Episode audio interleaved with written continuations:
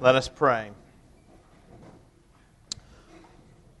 Lord, teach thy people to love thy house, the best of all dwellings, thy scriptures, the best of all books, thy sacraments, best of all gifts, the communion of saints, best of all company, and that we may, as one family and in one place, give thanks and adore thy glory. Help us to keep always thy day, the first of days, holy unto thee, our Maker, our resurrection, and our life.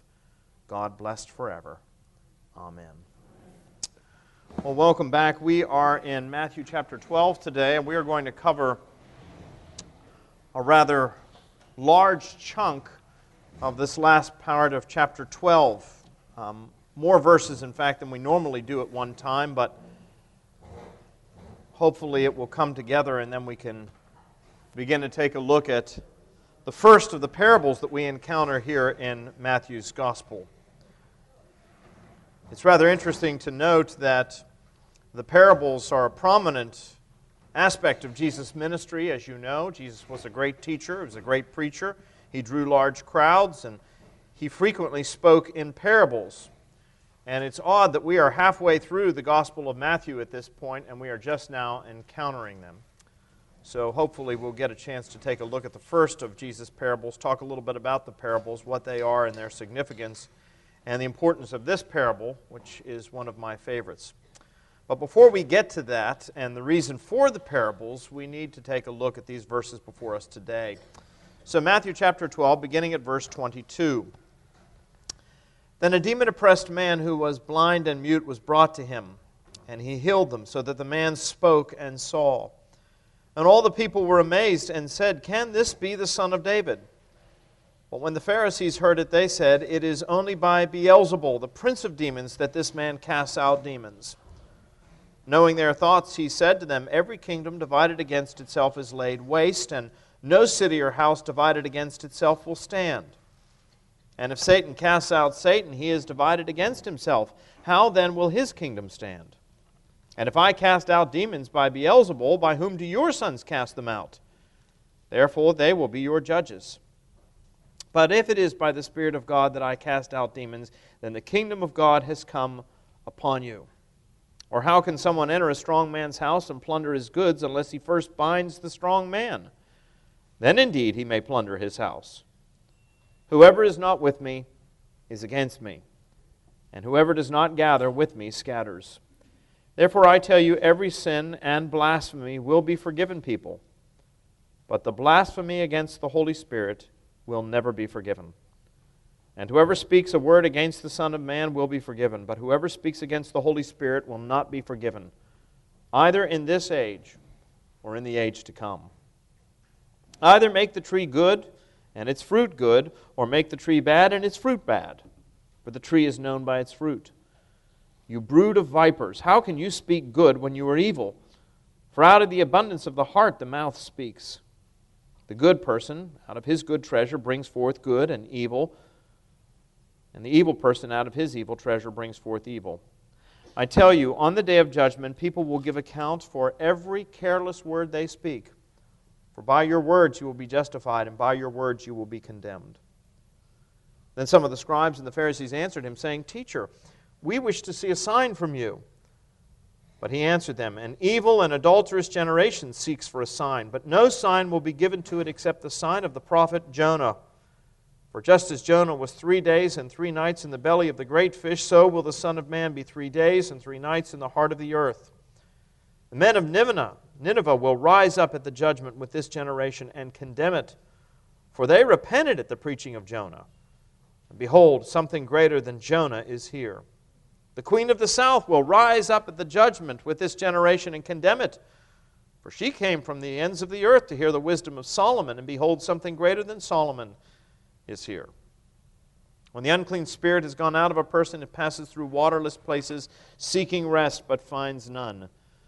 Then it says, I will return to my house from which I came, and when it comes, it finds the house empty, swept, and put in order. Then it goes and brings with it seven other spirits more evil than itself and they enter and dwell there, and the last state of that person is worse than the first. So also will it be with this evil generation. While he was still speaking to the people, behold, his mother and brothers stood outside, asking to speak to him. But he replied to the man who told him, Who is my mother and who are my brothers? And stretching out his hand toward his disciples, he said, Here are my brother and my, bro- my mother and my brothers. For whoever does the will of my Father in heaven is my brother and sister and mother. We've been saying in chapters 11 and 12 of Matthew that we are studying the various responses that people gave to Jesus' claim to be the king. And we said that one of the responses that people sometimes gave to Jesus' claim to be the Messiah, to be the king of Israel, the ruler of the kings of the earth, was doubt. That was the case, of course, with John the Baptist. He doubted, in large measure because Jesus didn't seem to be measuring up to what he thought the Messiah was going to do when he came, namely, administer justice. Now, we pointed out, and we've done this a couple of weeks in a row, that doubt is not the same thing as unbelief. Doubt is something that is common to the human condition. Unbelief is a willful refusal to acknowledge the truth or a willful refusal to believe. That was not the case with John the Baptist, and that's why Jesus, when he responded to John's question, Are you the one or should we wait for another? Jesus was very tender, very compassionate, very understanding. But we said that that is at least one response that sometimes people give to Jesus' claim to be the king. And remember that in the ancient world, to be a king meant that you ruled absolutely. Uh, kings don't run for re election like presidents do. Some presidents may think that they're emperors or kings or whatever it may be, but the reality is Kings do not run for reelection, so they are absolute sovereigns. And some people doubt that about Jesus. The other response that we have to Jesus' claim to be the king is the response of the crowds. We said that was indifference. Initially, they were very excited about all the things that Jesus was doing, the signs and the wonders that he was performing. They were even intrigued by Jesus' ability to teach. Jesus was a very effective teacher, and he used very powerful images that attracted the people's attention. And some of the people were fascinated by that, but when they saw what the implications of the teaching really were for their lives, they began to turn away. They said, This is a hard saying, who can accept it? And they turned and followed him no more. That's the response of some people today to the claim that Jesus Christ is king. It's, a, it's really a, a matter or a response of indifference. They're intrigued, they're fascinated, but they're not persuaded. Now, we said, as bad as those two responses are, there's still hope for people in those conditions. For those who doubt, there's always the possibility that by God's grace, if they take a good hard look at the evidence, they can move from their doubt to belief. And even for those who are indifferent, there's always the chance that something can happen. The Holy Spirit can move in their hearts in such a way that it can get them excited about the gospel. And they can become true disciples of the Lord. But we said that there was a third response to Jesus' claim to be a king, and this was the most serious one of all, and that was the response of the Jewish religious leaders. And that was not a case of doubt, that was not a case of mere indifference, it was a case of willful unbelief that because they persisted in it ultimately led to open hostility. And I call this the point of no return. When we finished up last week, I made reference to an event that took place during World War II called the James Doolittle Raid. Uh, following the attack on Pearl Harbor on December 7, 1941, uh, American morale plummeted. Uh, Americans could not believe that a tiny island nation like Japan could be a threat to a world power like the United States. We just couldn't believe that they could take out our entire Pacific fleet. It, it was just unfathomable. And almost immediately, President Roosevelt decided that they had to come up with a plan to somehow regain morale, somehow redeem the situation. And what was proposed was a bombing raid on Tokyo to be led by this man, uh, Colonel James Doolittle. They would take off from some carriers in the Pacific and they would fly and they would attack the mainland of Japan, namely, they would attack the capital of Tokyo.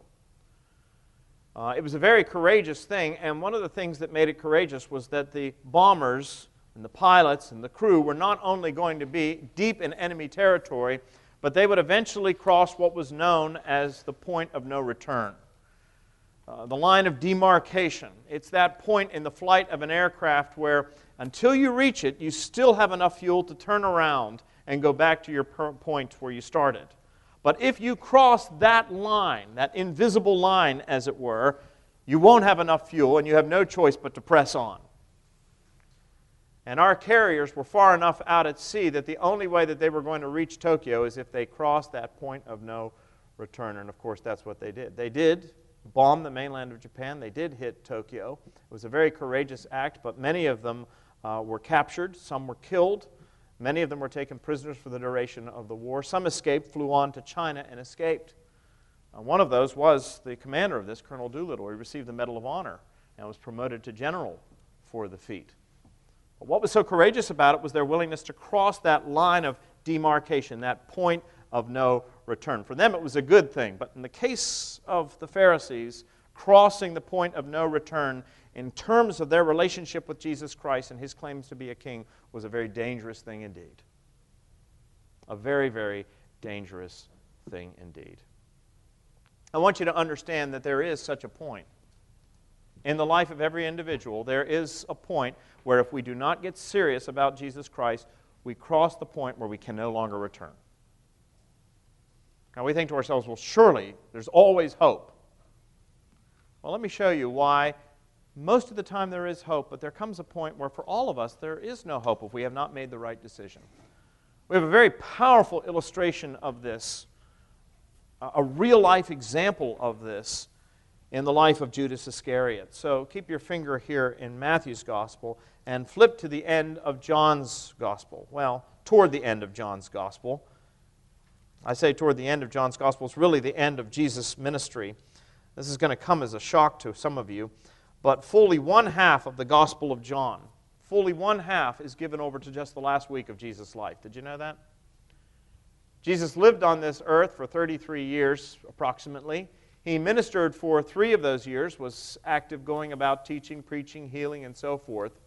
And you would have thought that the Gospels would have covered a lot of that territory, and yet half of the Gospel of John is given over to just the last seven days of Jesus' life.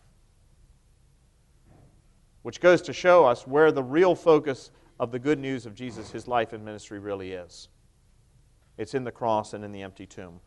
Well, at any rate, John chapter 3 records the story of the Last Supper, uh, Jesus' final Passover meal with his disciples.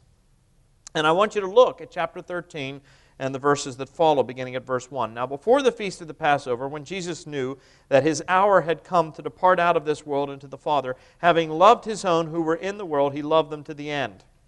And during supper, when the devil had already put into the heart of Judas Iscariot, Simon's son, to betray him. So, in other words, the idea had been planted in his mind. It had already been planted in Judas's mind. He was tempted. But I want you to understand something. The sin is not in the temptation. You understand that? Well, we, we pray, lead us not into temptation, but deliver us from evil. We are all going to fall prey to temptation from time to time. But the sin is not in the temptation, the sin is in succumbing to the temptation. Billy Graham put it best Uh, he, he said these lines back in the 1960s, you know, when ladies had those big bouffant hairdos. Remember those?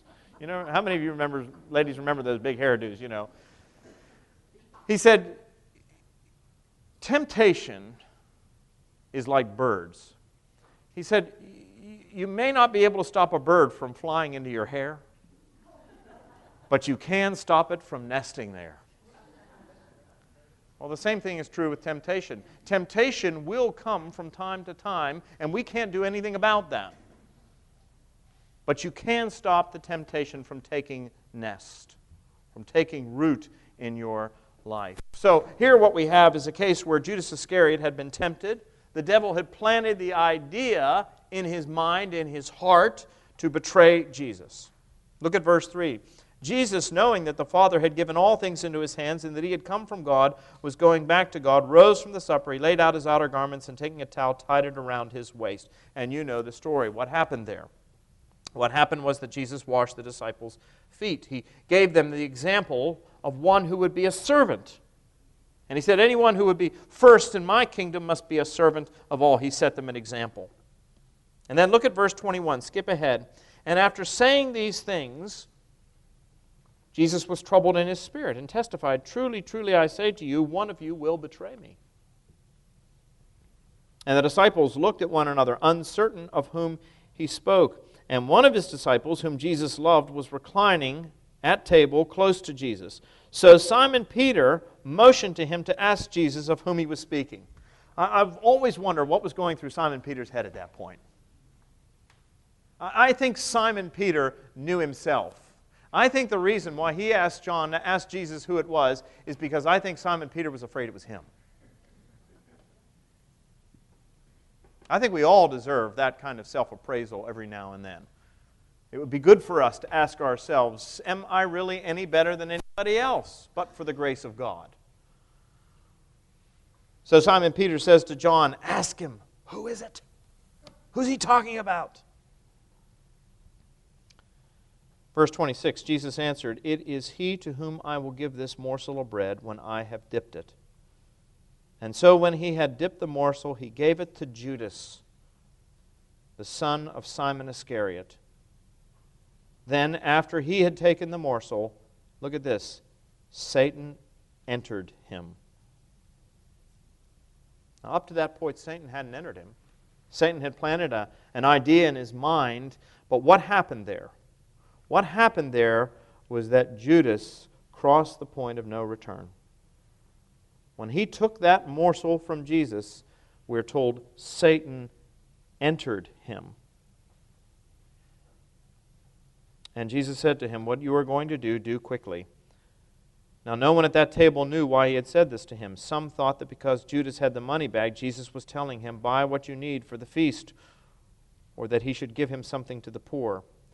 So, after receiving the morsel of bread, Judas immediately went out and the section ends, and it was night. It was night, but that's not why John mentions it. Everybody knew when you had to eat the Passover meal. So he knew that it was physically night, but it was not just physically night. A spiritual darkness had descended upon that company, and a spiritual darkness had descended upon Judas Iscariot. He had crossed the point of no return. So I want you to understand it can happen. And we need to be serious about these spiritual matters. That's what Jesus is trying to teach us. Now, you may be sitting there thinking to yourself, have I crossed the point of no return? Well, if you're alive right now, you haven't crossed the point of no return. And you're saying, well, shoo, that's great, but you don't know when you will. Nobody knows when God's going to call them. Nobody knows when their number is up. Have you seen the statistics lately? Have you? Have, have you seen the statistics on the mortality rate? You know, the obesity rate keeps changing, but I have been watching the mortality rates. And it's really interesting to note that the mortality rates over the course of the past thousand years or so have remained the same 100%.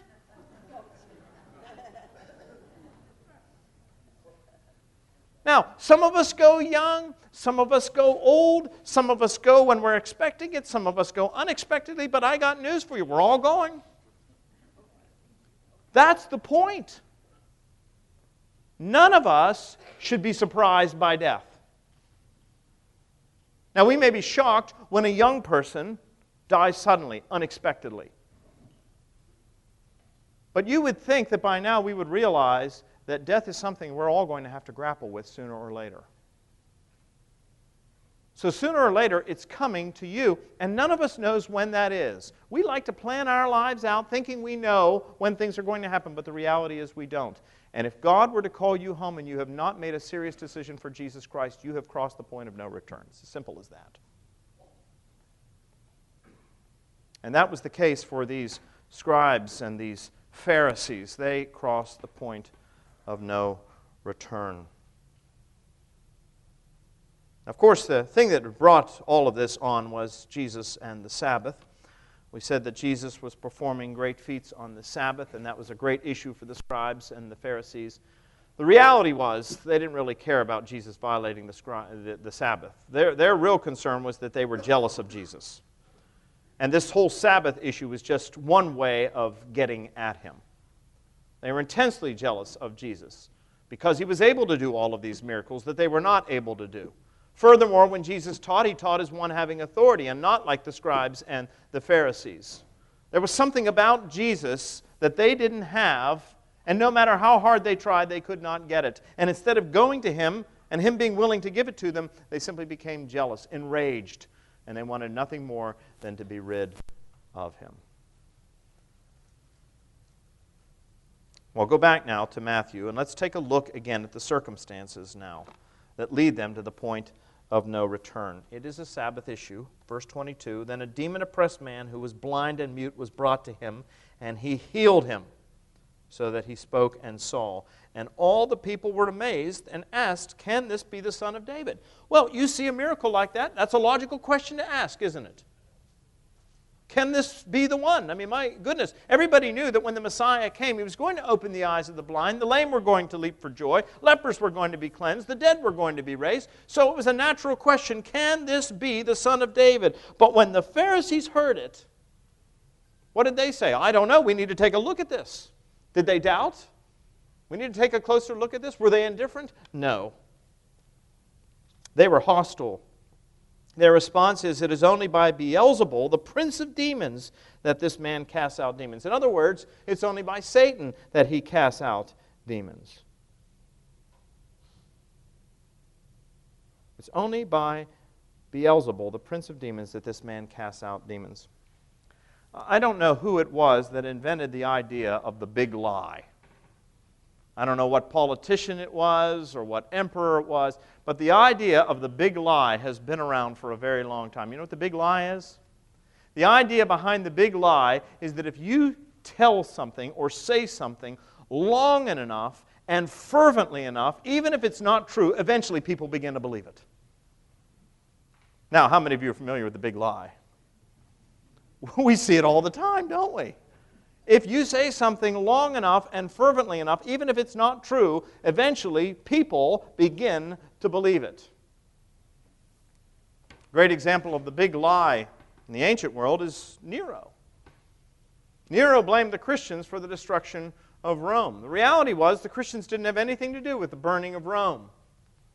But many of the people were angry and they began to, to blame Nero. They began to say, Crazy old Nero, he's the one who's responsible. And so what did he do? He made up a lie. He said, Oh, I'm not responsible for it. There's only one section of the city that has not been touched by this great conflagration, and we know who's responsible for it. It's those people called the Christians. And he said it long enough and fervently enough that people began to believe him.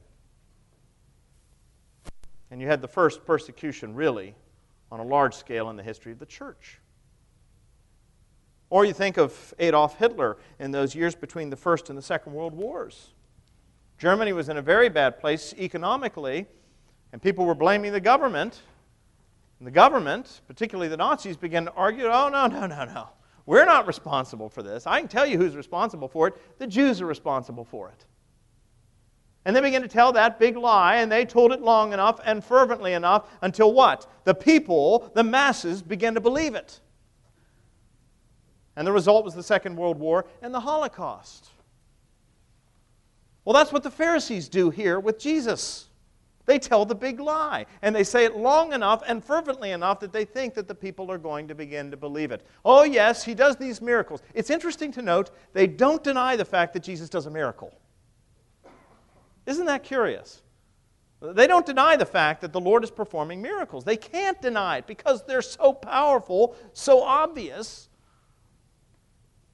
So, what do you do with that? You tell the big lie. The way that he's doing it, the cause of these miracles, is the fact that he is a demon himself. See, that's what they told the people. See, that's how you know they've crossed the point of no return. They're calling good evil, and they're calling evil good. And when you reach that point and you're persuaded of that, what hope is there for you? What hope is there for a society that reaches that point? That's the question. Well, how does Jesus respond to this serious accusation? How does he respond to the big lie? I think it's really interesting. Jesus responds in what I consider to be a very rational way.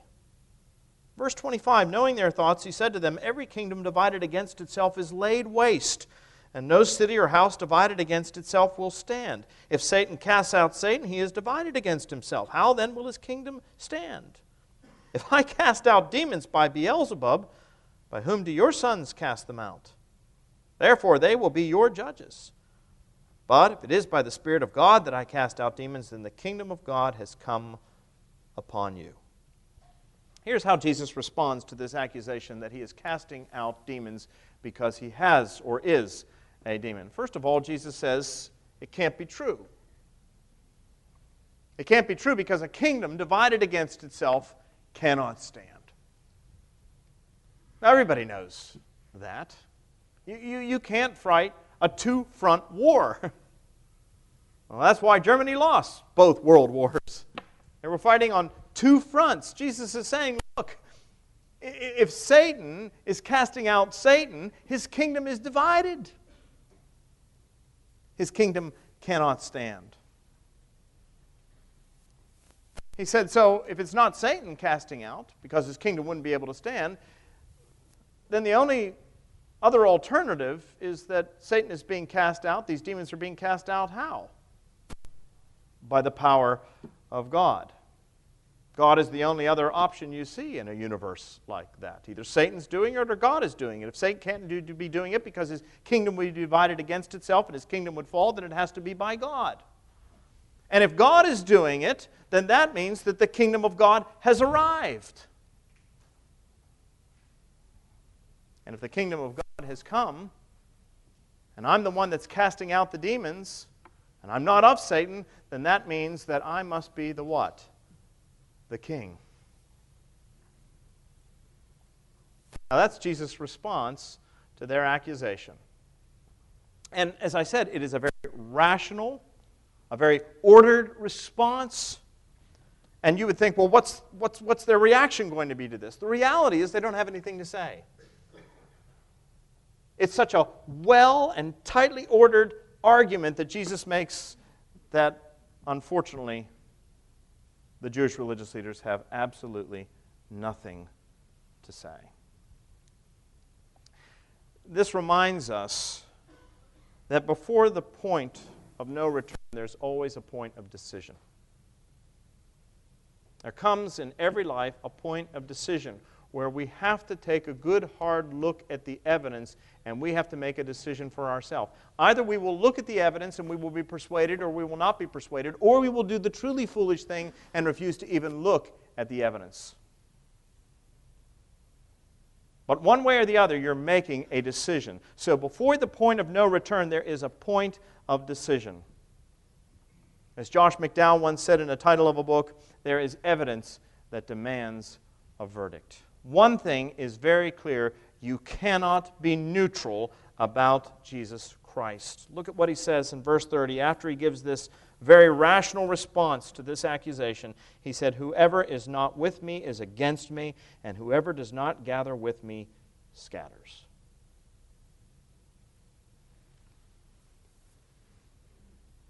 You cannot be neutral. There's no Switzerland in the Christian life. You're either for him or you're against him. Keep your finger there in Matthew and skip to the very end of the Bible, to the book of Revelation. Revelation chapter 3.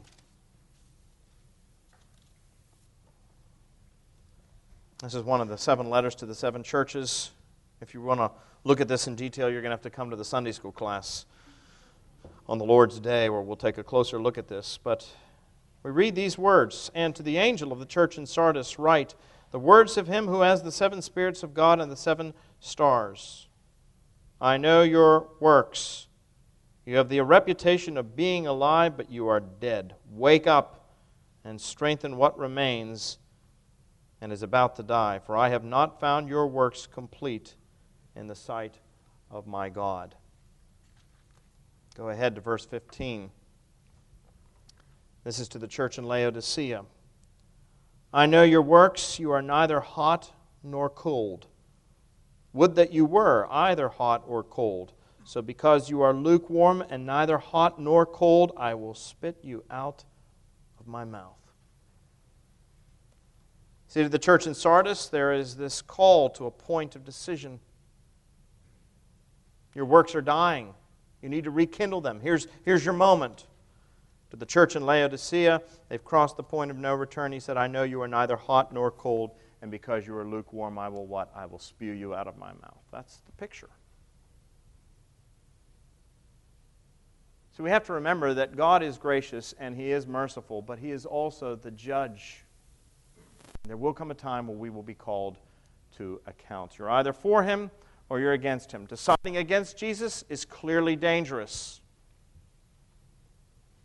How do you know if somebody has decided for Jesus or they have decided against him? Jesus makes it very clear it's dangerous. If you decide against him, every sin will be forgiven except for one. What? Blasphemy against the Holy Spirit.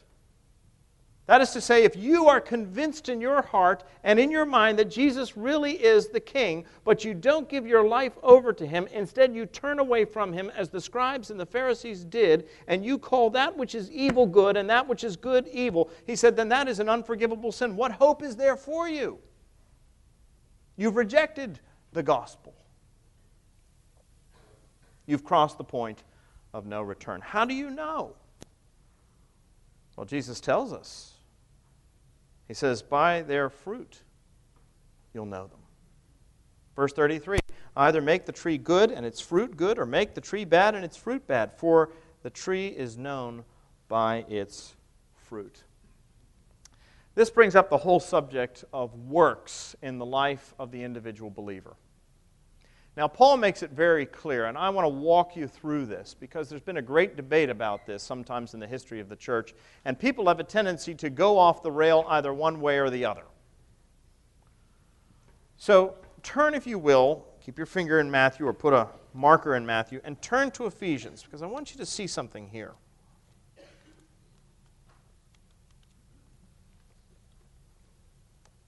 This is one of the most, I consider, one of the most important sections in the entire Bible. Ephesians is one of my favorite books. And one of the reasons it's one of my favorite books is because it's relatively short and yet it is jam packed with good theology. In Ephesians chapter 2, beginning at verse 8, Paul writes, For by grace you have been saved through faith, and this is not your own doing. It is the gift of God, not a result of works, so that no one may boast. This was one of the great passages that came out of the Protestant Reformation in the 16th century. One of the complaints that people like Luther and Melanchthon and Calvin and Bucer and the great reformers of the 16th century had against the medieval church was that the medieval church, they said, was teaching a false doctrine of salvation. The medieval church was saying that if you want to get into heaven, you have to do it the old fashioned way. What's the old fashioned way? You've got to earn it. Remember that old line? They do it the old fashioned way. They earned it. John Houseman. That's the idea, you see. That's what many people think. Well, if you're going to get into heaven, you have to earn it. And the reformer said that's simply not true. All our good works would never be enough to attain the righteousness of God. How good do you have to be in order to get into heaven? If you want to do it your own way, if you want to receive the glory on the day of salvation, if you want to do it as Frank Sinatra said, my way. Here's the question, ladies and gentlemen How good do you have to be? 70%, 80%, 90? What's a passing grade? Does God grade on the curve? I'm going to tell you exactly how good you have to be if you want to earn your way into heaven. Jesus said, Be ye perfect as your Father in heaven is perfect. So it's not enough to be as good as the clergy.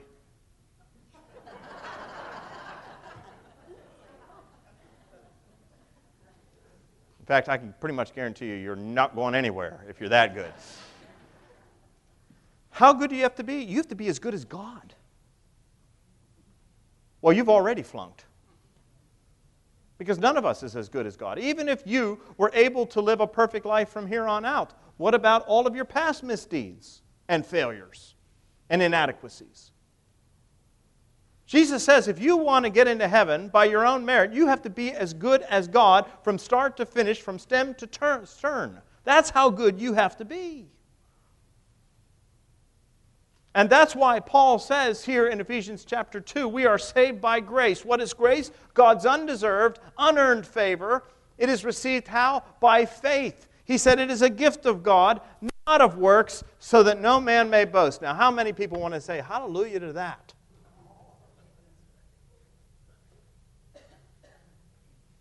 But does that mean that that means there's no place for good works in the life of the Christian? That's what some people have argued. There's no place. As long as you believe in Jesus Christ, you can live like hell. But that's not the biblical understanding either. I like to point out to people that they love to read Ephesians 2, 8, and 9. And indeed, you should, but you need to go on to read the verses that follow. So let's just take a look at them again. For it is by grace that you have been saved through faith, and this is not your own doing. It is the gift of God, not a result of works, so that no one may boast. For we are his workmanship, created in Christ Jesus for good works, which God prepared beforehand that we should walk in them. There is a place for good works in the Christian life. They are not the means to salvation, but Paul is very clear they are the evidence of salvation. They are the fruit of salvation. And I love the fact that he describes them as fruit. I love the fact that Jesus describes it as fruit. Jesus says a healthy tree is going to bear what? Healthy fruit. and an unhealthy tree, what's it going to do? It's not going to produce healthy fruit.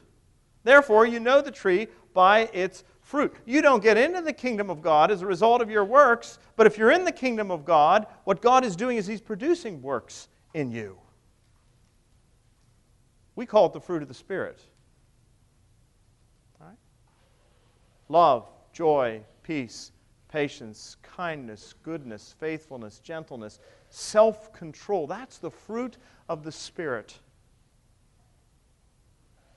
And that's the evidence of salvation. So if you're sitting out there today and you're saying to yourself, well, I really don't know if I am saved. I don't know if I, I really am in a saving relationship with the Lord. If He were to call me home today, if the point of decision is passed and the point of no return comes, and I am called home, would I really be in the kingdom of God? One of the ways that you can know for certain is is there fruit in your life? Now, I want you to understand we describe it as spiritual fruit. I'm not talking about good works in the eyes of the world. You know, people say, well, I'm, I'm good compared to the world.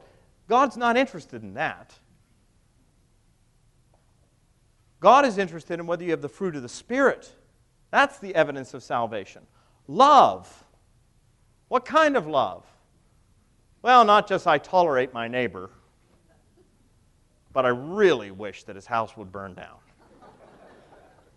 or his dog would die. Love is agape love.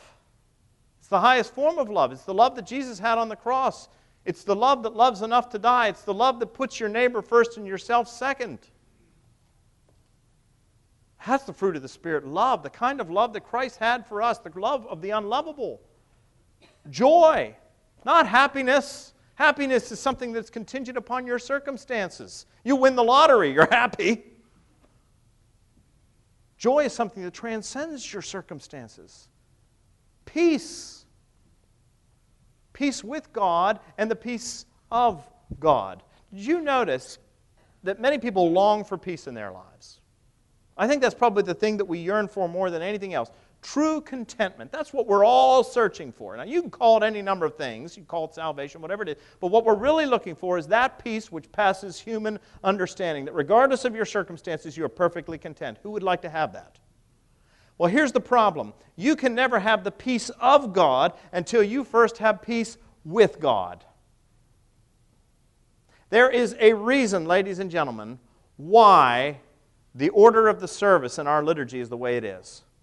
You ever notice that we confess our sins and receive absolution? And immediately following the confession of sins, we have what? We have the passing of the peace. And once we have the passing of the peace, then we go together to the Lord's table. Until you have peace with God, you can't have the peace of God. And until you have the peace of God, you cannot have peace with each other. These are the things that are the fruit of the Spirit, my friends, not just good works the way the world looks at them. And Jesus said, This is the true evidence, this is the true proof of salvation. Now, at this point, we can look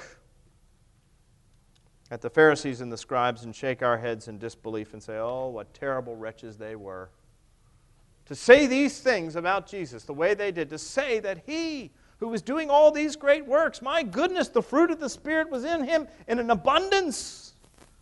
And yet, what did they say? They said that he was a demon.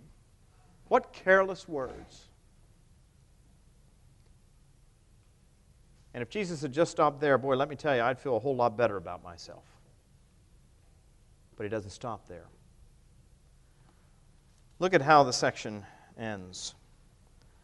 I tell you, on the day of judgment, people will give account for every careless word they speak. For by your words you will be justified, and by your words you will be condemned. Those are words, my friends, not just to the scribes and the Pharisees, those are words to us. We'll be judged by our careless words. How many of you have ever spoken a careless word? See, that's why we need a Savior, isn't it? That's why we need a Redeemer. Because when all is said and done, we're just as bad as those scribes and the Pharisees. The only question is when we reach the point of decision, will we turn to Jesus Christ and beg for His grace and His mercy and invite Him in, or will we turn against Him and go our own way and cross that point of no return?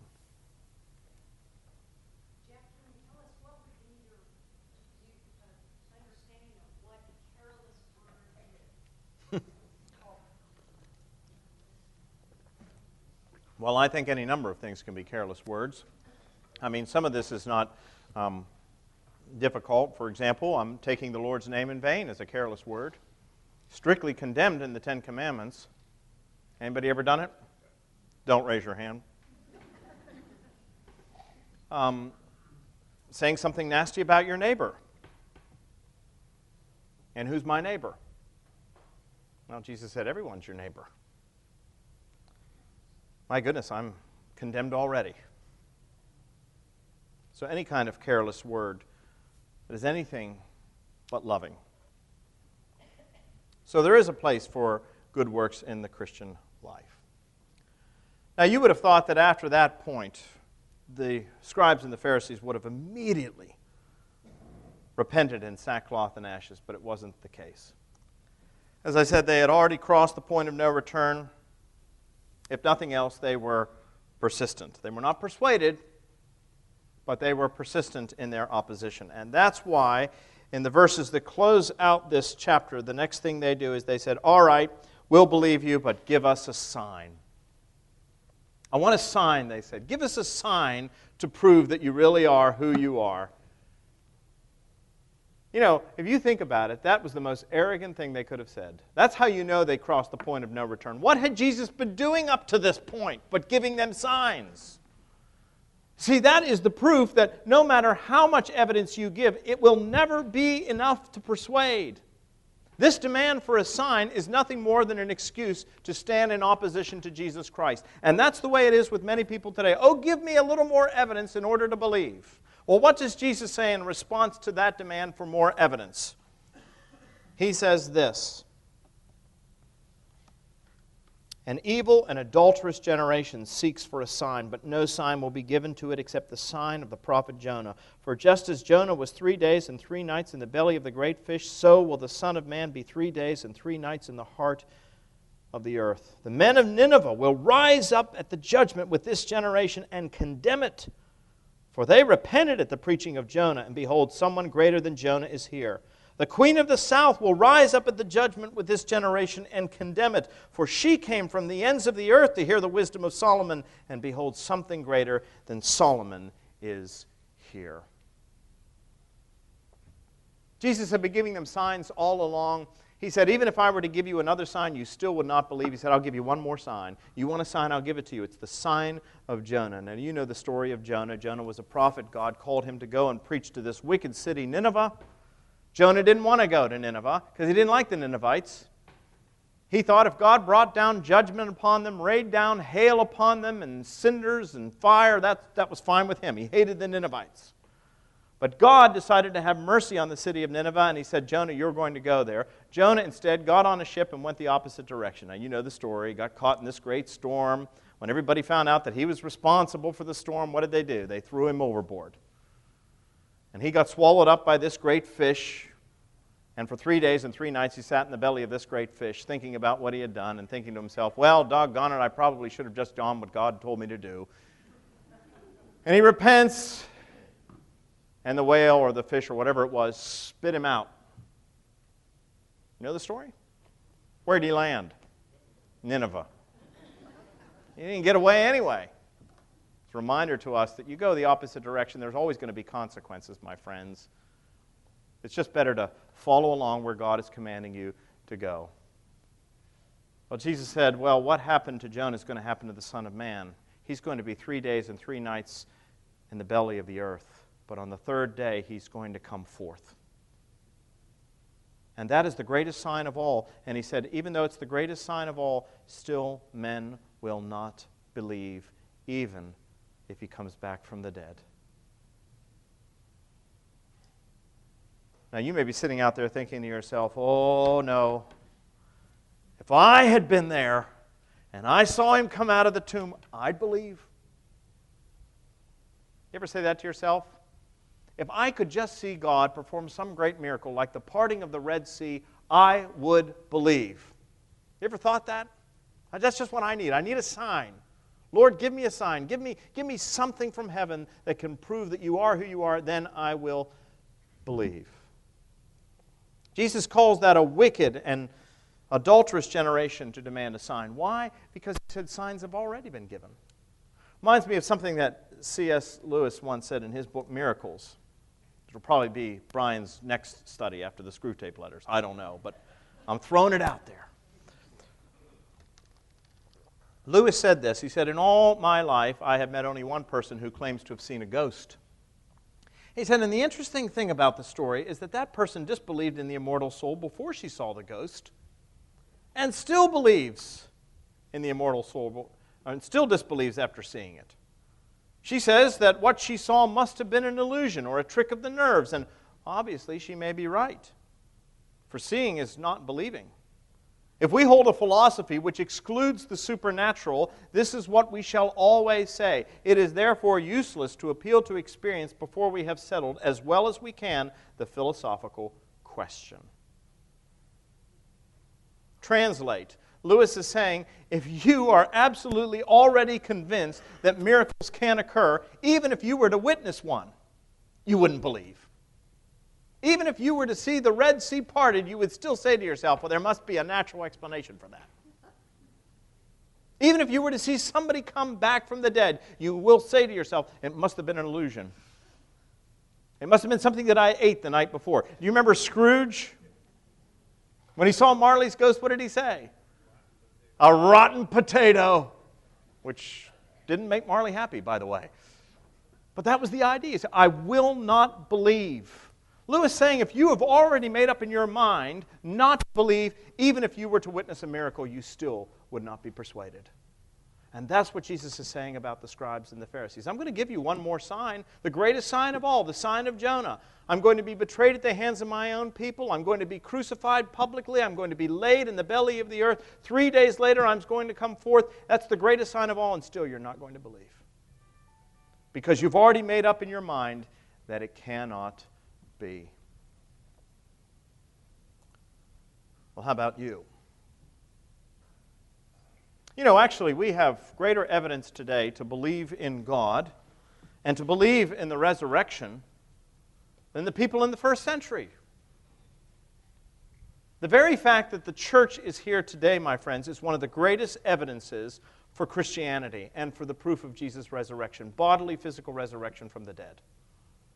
I mean, Christianity did not start out among the powerful and the elite. Christianity started out among the dregs of society, the poor, the uneducated, the unimportant.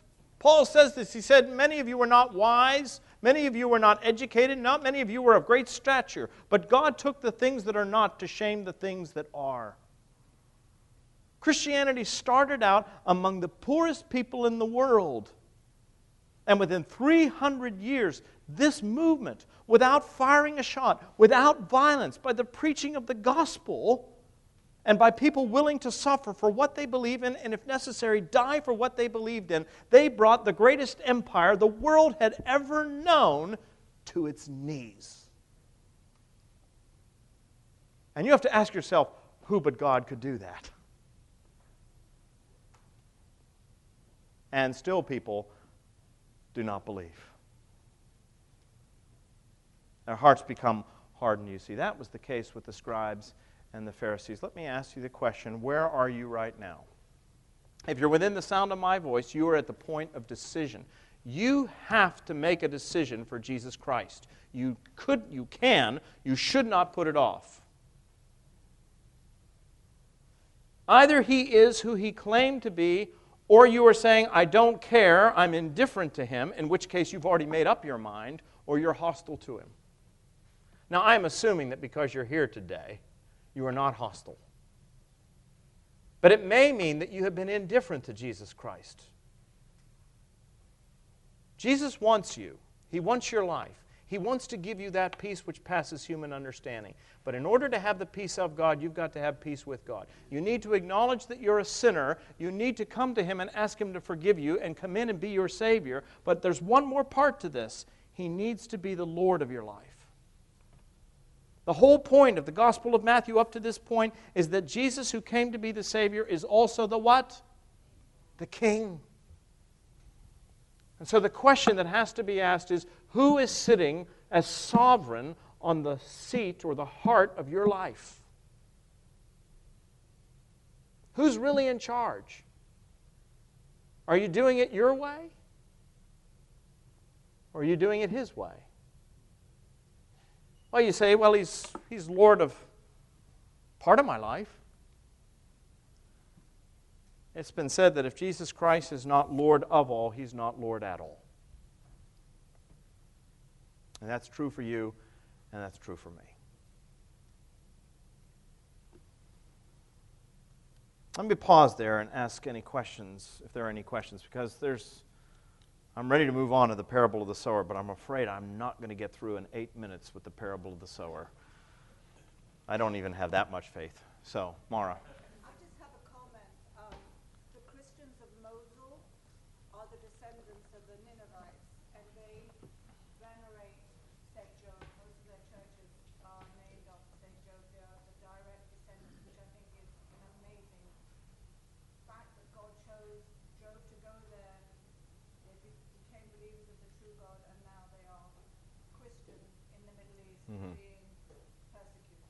It's very interesting that Jesus says that in those days the citizens of Nineveh will rise up in judgment. Because even though they were wicked people, I mean, Jonah was right. The reason he didn't want to go to the Ninevites is because they were terrible people. They're really wicked people. And, and we all want to see the wicked get their just desserts, don't we? Now, let's be honest. You want to know that somebody like Hitler or Stalin is going to get their comeuppance. And that's how he felt about the Ninevites. The problem was when he went and he preached to the Ninevites, they repented. The problem with the scribes and the Pharisees is that they didn't. So the Ninevites were better off than the scribes and the Pharisees, as terrible and as wicked and as heinous as they were. And the scribes and the Pharisees, in the minds of the, the people, were upright and moral individuals. That's the difference, you see. That's the difference. Okay, yes, and then I'll go back to Jane. Go ahead. I just want to remind you the U.S. We had a little bit of help. I mean, I'll, I'll, it, it's a point of history. He said the U.S. won on two fronts in, in World War II. We were in the Pacific and we were in the Atlantic.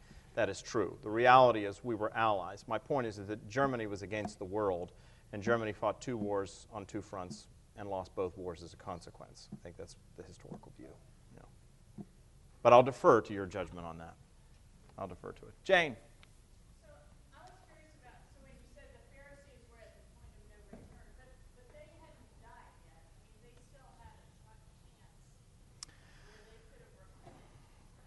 Right. The, the reason why Jesus brings up this whole subject of the unforgivable sin at this point, and when we say the scribes and the Pharisees, we're talking collectively here, I think we have to say. We can't say that each and every individual. But the example that I used a couple of weeks ago was the example of Nicodemus. When Nicodemus comes to Jesus under the cover of darkness, you'll recall that in John chapter 3. And he comes to Jesus, and what he says now, John goes to great lengths to say, number one, that Nicodemus was a Pharisee, that he was a member of the ruling council, that is the Sanhedrin, which was the highest body of authority within Judaism in the first century.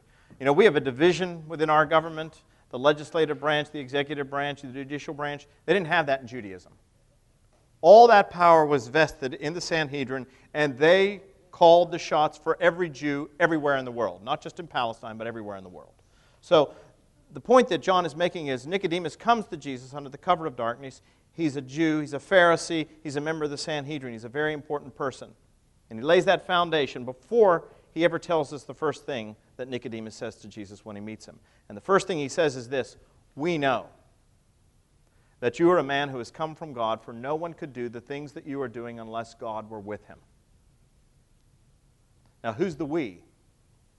Well, based upon what John has just said, Nicodemus is speaking for the Pharisees as a whole.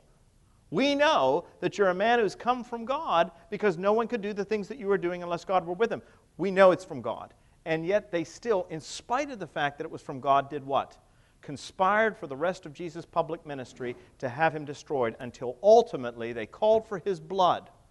And when he was brought before Pontius Pilate, and Pontius said, I find no fault with him, the response that the scribes and the Pharisees gave was this He claims to be a king, and we, who hated Caesar, have no king but Caesar. That's the point of no return. That, that, that's the point. It may very well be that Nicodemus, as an individual, had repented because he shows up again after Je- at the time of Jesus' crucifixion. He gets the body with uh, Joseph of Arimathea. So it may be that Nicodemus was, was changed, or at least felt guilt in his heart for what had happened, an innocent man being condemned. But the point, I think, is that when you get to the point where you are calling evil good and good evil, and you know in your heart that this is not right, you're convicted in your heart, and yet you still willfully go in the opposite direction, what hope is there for you? That's what Jesus is saying. And it's a very, very bad place to be, and I think it's where our culture is right now. It's where our culture is right now. It's what we're dealing with. If you don't believe me, Romans chapter 1, I, I intended to bring up Romans chapter 1. I'm not sure I have the time to do it. Um, I've only got about three minutes, and it's a huge subject. Go ahead and do it. Oh, all right. You, you, you'll give me five minutes of grace? Uh, five minutes. Okay. Well, go off on your own. Maybe on your own head. Um, just kidding. Romans chapter 1. Let's just go ahead and look at this. I am, I'm opening a can of worms here at the very end.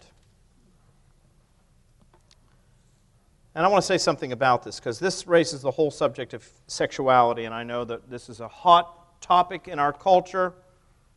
Um, and I, I want to say right off the bat that there is n- people who struggle with their sexuality or engage in sexual behaviors that the Bible says are unacceptable are no worse sinners than anybody else.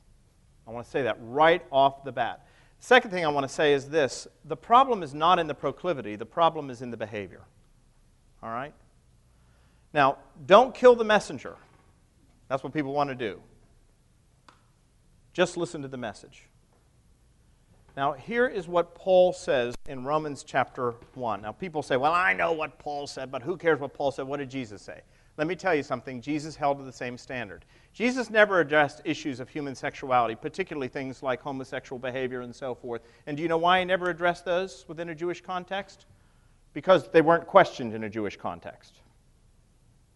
Jesus worked among the Jews, and the Jews condemned that kind of behavior outright. In fact, it was punishable by death, it was a capital crime. And what is interesting is that Jesus never said, oh, no, no, that's wrong. He actually upheld the Jewish standard. Paul deals with these issues specifically. Why? Because Paul is operating within a Greco Roman context. And these were issues that were rampant in a Greco Roman culture. So that's why Paul deals with them in a way that Jesus doesn't. But that doesn't mean that Jesus disagrees with Paul. He actually took a very high standard, a very strict standard on these matters. But what I want you to look at is Romans chapter 1, beginning at verse 18, and we're going to read it through to the end, and I want you to follow the logic of Paul's argument. Paul's a lawyer. He's an expert in the law, so it's a very rational argument, and one argument builds upon the other. He says, For the wrath of God is being revealed from heaven against all ungodliness and unrighteousness of men who by their unrighteousness suppress the truth. That's the first thing Paul says that I want you to understand. God's wrath is coming down upon a sinful humanity because people are not ignorant of the truth. He says they do what? They suppress the truth. That is to say, they know the truth, but they suppress it. And he goes on to say this For what can be known about God is plain to them, because God has shown it to them. For his invisible attributes, namely his eternal power and divine nature, have been clearly perceived ever since the creation of the world in the things that have been made. So they are without excuse. For although they knew God, they did not honor him as God or give thanks to him, but they became futile in their thinking, and their foolish hearts were darkened. Claiming to be wise, they became fools and exchanged the glory of the immortal God for images resembling mortal man and birds and animals and creeping things. Here's Paul's argument God's judgment is coming upon sinful humanity because God has made himself known in the created order, in the things that have been made. God's signature is written across the creation. But men did not want to acknowledge God. Instead, they suppressed the truth, and they did what? They decided to worship created things rather than the Creator who is forever blessed. Isn't that our culture? Don't we worship created things? Don't those things come as a higher priority than God Himself? You better believe it. What's the consequence of that kind of behavior? Verse 24 Therefore, God gave them up. The language here is actually the language of a prisoner exchange. God gave them up. He gave them up in the lusts of their hearts to impurity, to the dishonoring of their bodies among themselves, because they exchanged the truth about God for a lie and worshiped and served the creature rather than the Creator who is forever blessed. For this reason, God gave them up to dishonorable passions. And here's what happens when God gives them up, when you reach that point of no return, you fail to acknowledge God and His, his kingship, His sovereignty over the world when you, when you fail to do that, what does he do? He eventually says, All right, you don't want to do it my way have it your way. He gave them up. That's what the text says. He, he gave them up. And so when he gave them up, they started on this downhill spiral. Listen, folks, when you start on that downhill spiral, start doing things your own way. There's no bottom. That's Paul's point in the rest of the chapter. For this reason, God gave them up to dishonorable passions. Their women exchanged natural relations for those that are contrary to nature. The men likewise gave up natural relations with women and were consumed with passion for one another, men committing shameless acts with men and receiving in themselves the due penalty for their error. And since they did not see fit to acknowledge God, God gave them up to a debased mind to do what ought not to be done. They were filled with all manner of unrighteousness evil, covetous, malice. They are full of envy, murder, strife, deceit, maliciousness. They are gossips, slanderers, haters of God. They are insolent, haughty, boastful, inventors of evil, disobedient to their parents, foolish, faithless, heartless, ruthless. Though they know God's decree that those who practice such things deserve to die, they not only do them, but give approval to those who practice them. Now tell me, is that not a picture of 21st century American society today? And we not only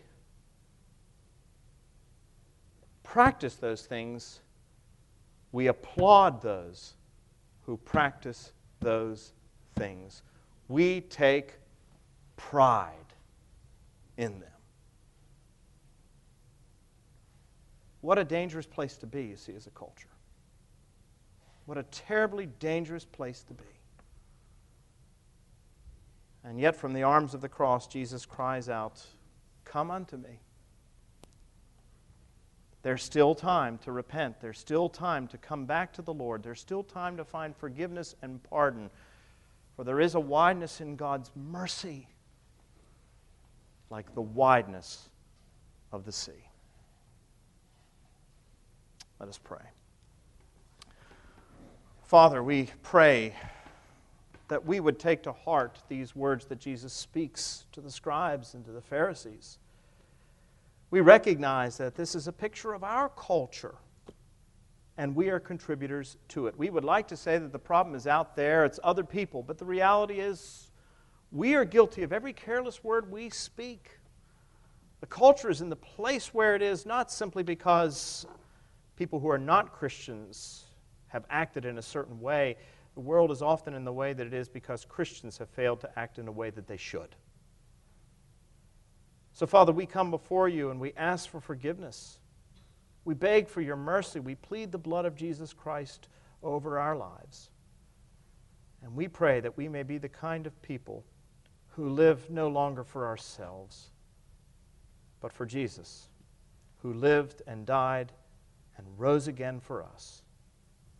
For it's in his name we pray. Amen.